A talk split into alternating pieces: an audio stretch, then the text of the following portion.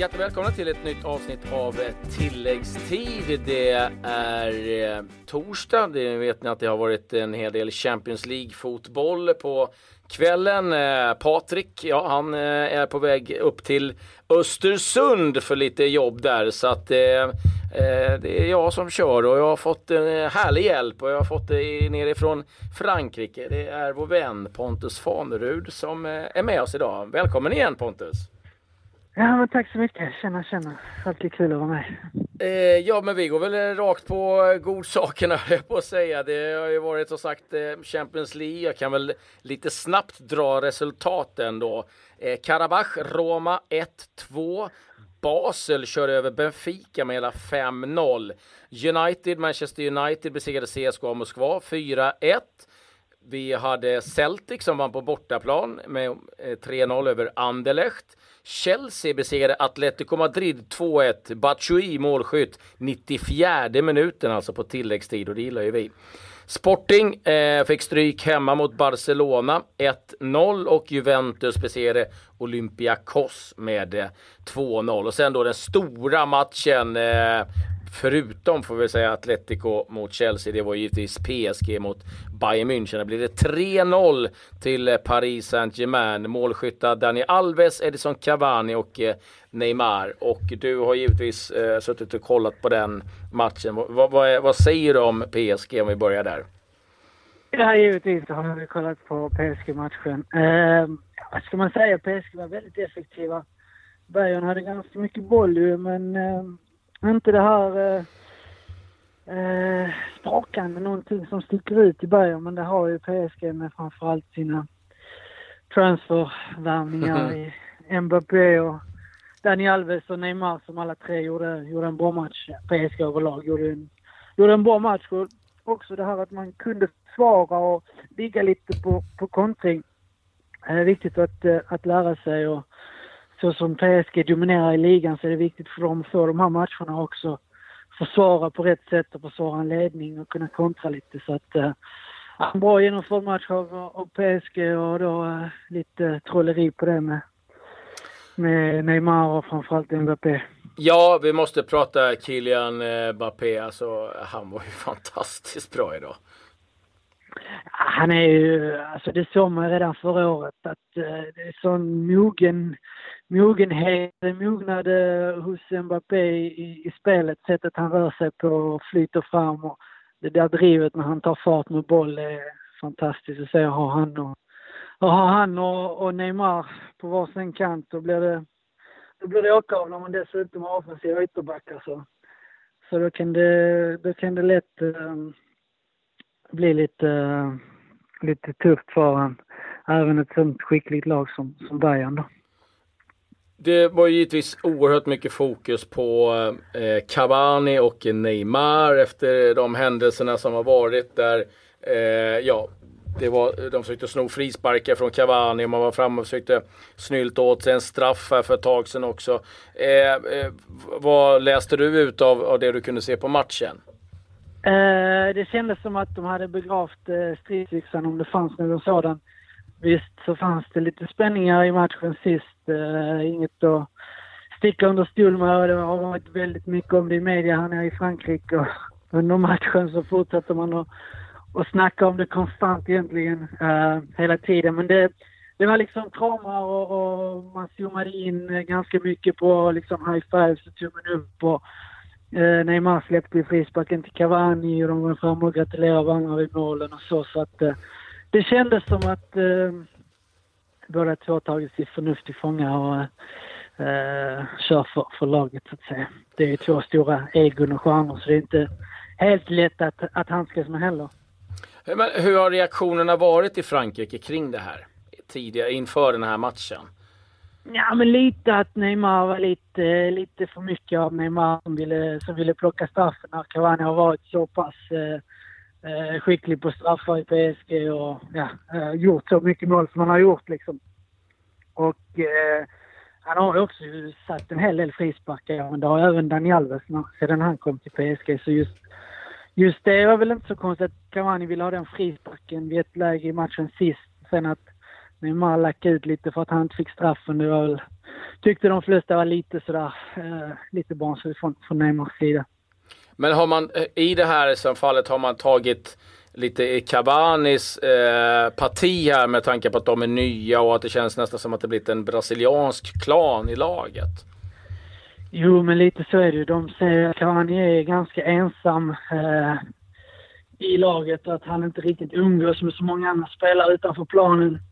Vilket då är helt tvärt som du säger, den här brasseklanen med Marquinhos och Thiago Silva och Neymar och Dani Alves och Lucas. Så att, eh, ehm, lite så att eh, Cavani, eh, eh, ja, vad ska man säga, eh, har fått lida lite eh, med tanke på de brassarna man har, har varit inne då.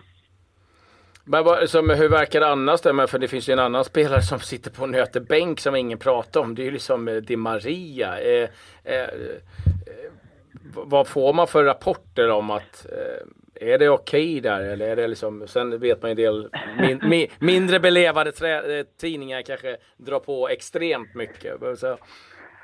Nej men det är väl okej, okay. alltså Di Maria har haft lite skadebekymmer så att det, han behöver komma i matchform och säkert eh, matchas in här framöver nu med ganska tätt spelprogram. Um, sen har man ju Draxler och, Lucas och Lo Celso och ja, nu glömmer jag säkert någon av Pastore.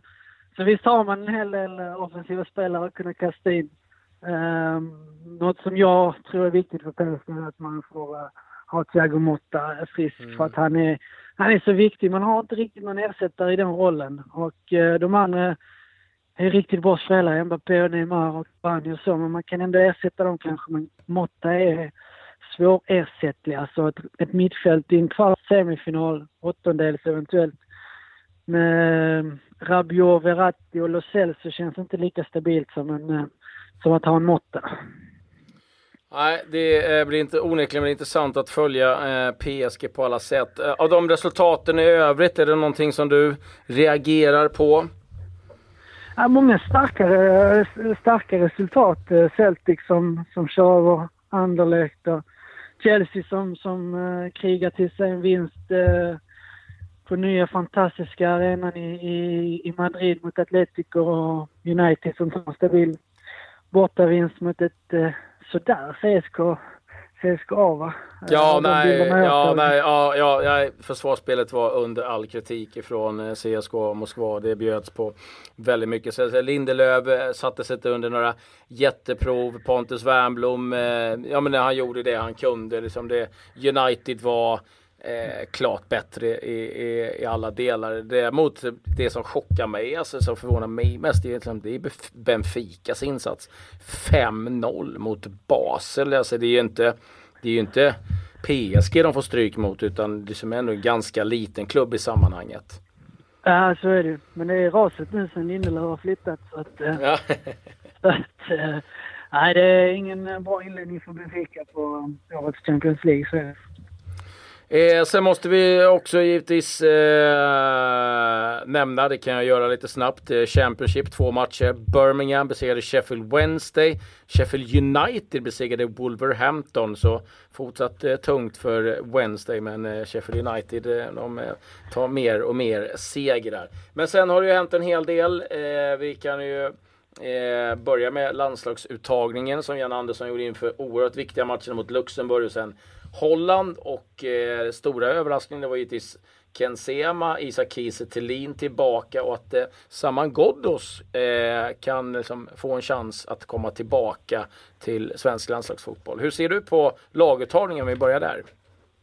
Eh, jag tycker det är jätte, jättekul och intressant att eh, Ken Sema får, får chansen i, i truppen eh, så som han har spelat och hela Östersund har spelat. Så är det helt välförtjänt att han eh, får en eh, plats i truppen och kul att, att Jan Andersson upp, uppmärksammar det också, allsvenskan och Östersunds omgångar. Där han har varit en nyckelspelare tillsammans med Ghoddos. Eh, och eh, ja, det var väl tur det var för Ghoddos att han blev lite sjuk mot, eh, eller i senaste eh, landskampen när han ja. var iväg och inte fick spela då. Om man nu får chansen att eh, tror väl, det känns väl som att han helst vill egentligen dra på sig den blågula tröjan eftersom han var med på januariturnén och han är ju trots allt uppvuxen i, i Sverige så att um, jag tror nog att hans stora dröm är att få spela för Sverige men att han kände att eh, tiden började rinna ut lite och VM för eh, eh, VM för Irak, Iran är det eller? Iran, Iran, Iran. Iran ja, exakt. Eh, lockade såklart. Men Uh, ja, sista året är inte så intressant att se vad som händer där med Ghoddos. Som, som sagt, kan se en eh, hyperintressant spelare. En riktigt, riktigt duktig fotbollsspelare som har utvecklats enormt. Ja, han har alltså till fredag på sig. Det är ju ganska... Eh, sen förstår man ju Janne Andersson så att eh, eh, det går inte att vänta hur länge som helst heller. Men eh, det, det, är en hyfsat viktig match för Östersund mot Hertha Berlin idag också och, och, och klura på givetvis. Eh, men du var inne lite på det där med, med Ken Sema. Alltså, alltså hur viktig är den signalen tror du att man plockar in en spelare från allsvenskan till landslaget? Den är jätteviktig. Det är ju eh, framförallt till de här spelarna som, som står i valet mellan att kanske välja en toppklubb i Allsvenskan eh, och spela i en toppklubb i Allsvenskan kontra att välja ett lag i en lite mindre liga ute i Europa eh, och hellre dominera i Allsvenskan så som Ken Sema har gjort den sista tiden. Eh, så det är klart att det sänder signaler. Sen så är det ju viktigt att Östersund har gjort den resan man har gjort med att uh, slå ut en hel del uh, fina lag på vägen. Och då har ju Kent Sema visat vägen och, och, och, visat att han håller i den typen av matcherna. Så att uh, Östersunds Europaframfart har ju absolut hjälpt honom. Utan, uh, utan det så, så tror jag att det kanske hade varit svårt att, att slå sig in. Ja, det blir spännande. Vad har du för magkänsla inför de här eh, två landskamperna? Alltså jag såg ju, jag såg ju eh, Frankrike-Luxemburg och det var ju, det var en sjuk match alltså.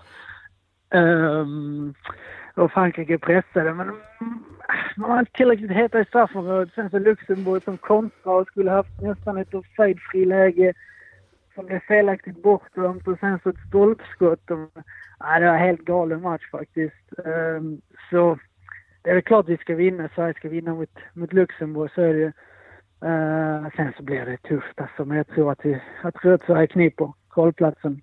Hur, hur, har ton, inte... hur, har tongångarna, hur var tongångarna i Frankrike efter ja, men exakt, Luxemburg? Frankrike nu helt liksom... Uh, man drar ju paralleller till 94-kvalet Eh, då Sverige, Frankrike och Bulgarien var i samma grupp. Eh, och eh, där bulgarerna vann på Parc de Trans i Paris på övertid i sista kvalmatchen vilket gjorde att Frankrike då missade VM 94 och eh, Bulgarerna vet vi gick, gick långt då med en fin generation precis som Sverige. Um, så att eh, lite sådär eh, paralleller har man dragit och lite, lite rädda är de nu för att det eh, ska kunna glida dem ur händerna. Ja, det får vi hoppas. Det vore trevligt med, med en åter... Ja, det hade varit för sjukt. Det hade varit så kul Ja, då får du få, du får, du får åka hem ett tag då du kan äh, få, få ligga lågt där nere. Ja, det är sant. Eh, sen måste vi eh, bara, eh, du har givetvis följt eh, Magnus Haglund eh, fick lämna, eh, eller valde att lämna själv. Det 50-50 versioner där. Va, vad säger du om eh, ja, hela den här situationen med, med Magnus Haglund och Elfsborg? Ja, men det blev väl ganska naturligt med tanke på resultaten. Jag hade själv trott att Elfsborg den här säsongen med värvningarna, eh, framförallt de offensiva värvningarna, att man skulle vara i, i, i toppen, kanske topp tre till och med. Så det är helt naturligt, precis som eh, det IFK Göteborg när det är lag som, som vill vara där uppe. Eftersom det var många lag som satsade inför säsongen satte ribban högt så det är klart att då, då blir konsekvenserna därefter när inte resultaten, när inte resultaten kommer. Så att, eh, ja, vi får se vem som, vem som tar över eh, permanent här eh, framöver sen när det, när det ska beslutas. Ja, vad, vad hade du, vad, vad tycker du? Äh, men jag tycker ju, nu vet jag inte, jag har spelat med Tobias Linderoth eh, och jag vet ju att han är ehm, väldigt fotbollsklok. Eh, det såg vi ju inte minst eh, när han spelade i landslaget också. Och har ju arbetat i Elfsborg någon, någon längre tid så att det, det kunde ju vara ett naturligt steg att plocka upp honom som, som A-lagstränare kanske. Ja, vi får se vem det blir. Det, Tobias Linderoth nämns tillsammans med Anders Svensson bland annat. Det är Jimmy Tillin som numera tränar J Södra är ett, ett annat spår som också nämns ganska mycket och det är, alltså det är väldigt många etablerade tränare som står utan jobb eh, just nu. Det kan vi däremot konstatera. Så att, eh, eh, min känsla är att det kommer hända ganska mycket i de allsvenska klubbarna eh, efter säsongen. Ja, det tror jag också. Och det är många kanske de här yngre eh, tränarna och före detta spelare som, som kliver in nu. Och det är klart att det blir en viss ruljans och, och en hel del tränare kommer att uh, ja, vara utan uh, ett jobb i, kanske inte bara i allsvenskan utan även bland de, ja, uh, många andra lag också. Ja. Exakt, exakt. Ja, vi får se. Eh, jag ska säga det också, det finns ett specialprogram som eh, Patrik eh, har gjort med just Elfsborgs anknytning när han pratar med sportchefen Stefan Andreasson och Eh, Lasse Nilsson och det kan jag verkligen rekommenderas för att höra lite deras tankar och eh, vad de har att säga om eh, tränarskiftet då i eh, Elfsborg där Magnus Haglund fick lämna. Med det så säger vi väl tack och hej eh, Pontus. Det var som vanligt alltid trevligt eh, att ha dig med. Ja, tack själv. Och, eh, ja, och vi är tillbaka med nytt tilläggstid i morgon och då är Patrik flygande reporter uppe i ett kylslaget eh, Östersund. Han kan behöva eh, frysa lite där uppe. det är bra att han får kämpa lite. eh, ja, vi säger tack och hej. Adjö. Tack och hej.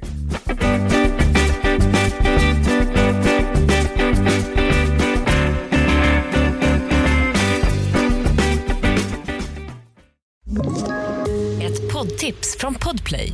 I fallen jag aldrig glömmer djupdyker Hasse Aro i arbetet bakom några av Sveriges mest uppseendeväckande brottsutredningar.